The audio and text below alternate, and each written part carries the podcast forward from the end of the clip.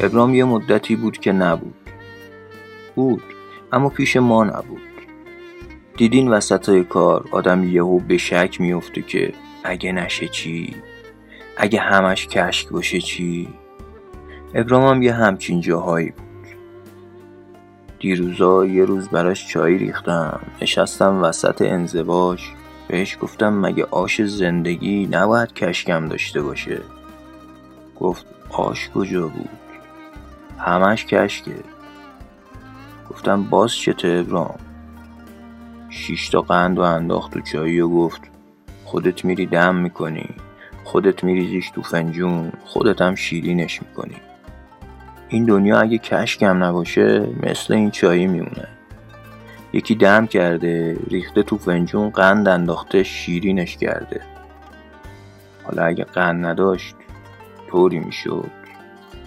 گفتم نه نمی‌دونم.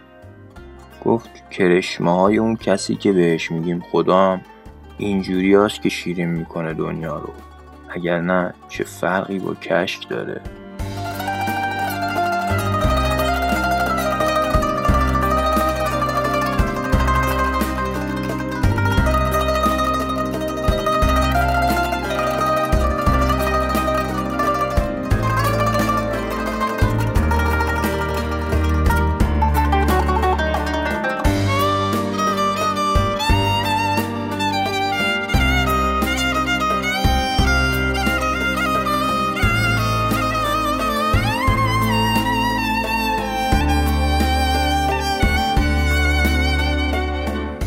گفتم خیلی حالت خرابه ابرام حق داری اما کارو زخمی کردی دیگه باید تا تش بری. گفت وقتی یکی میگه اینجا باش تا من بیام چی کار می‌کنی؟ گفتم وای میستم تا بیاد. گفت ما هم تا حالش وایستاده بودیم تا بیاد.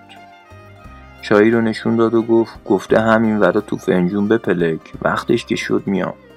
می‌دونم که بیرون فنجون خبری نیستا اما می‌خوام چنگ بندازم لبه فنجون بزنم بیرون از این موضوع از این ریختی که جلوه جعلی دنیاست. گفتم واسه چی؟ گفت واسه این که دیگه محتوا شیرین نیست.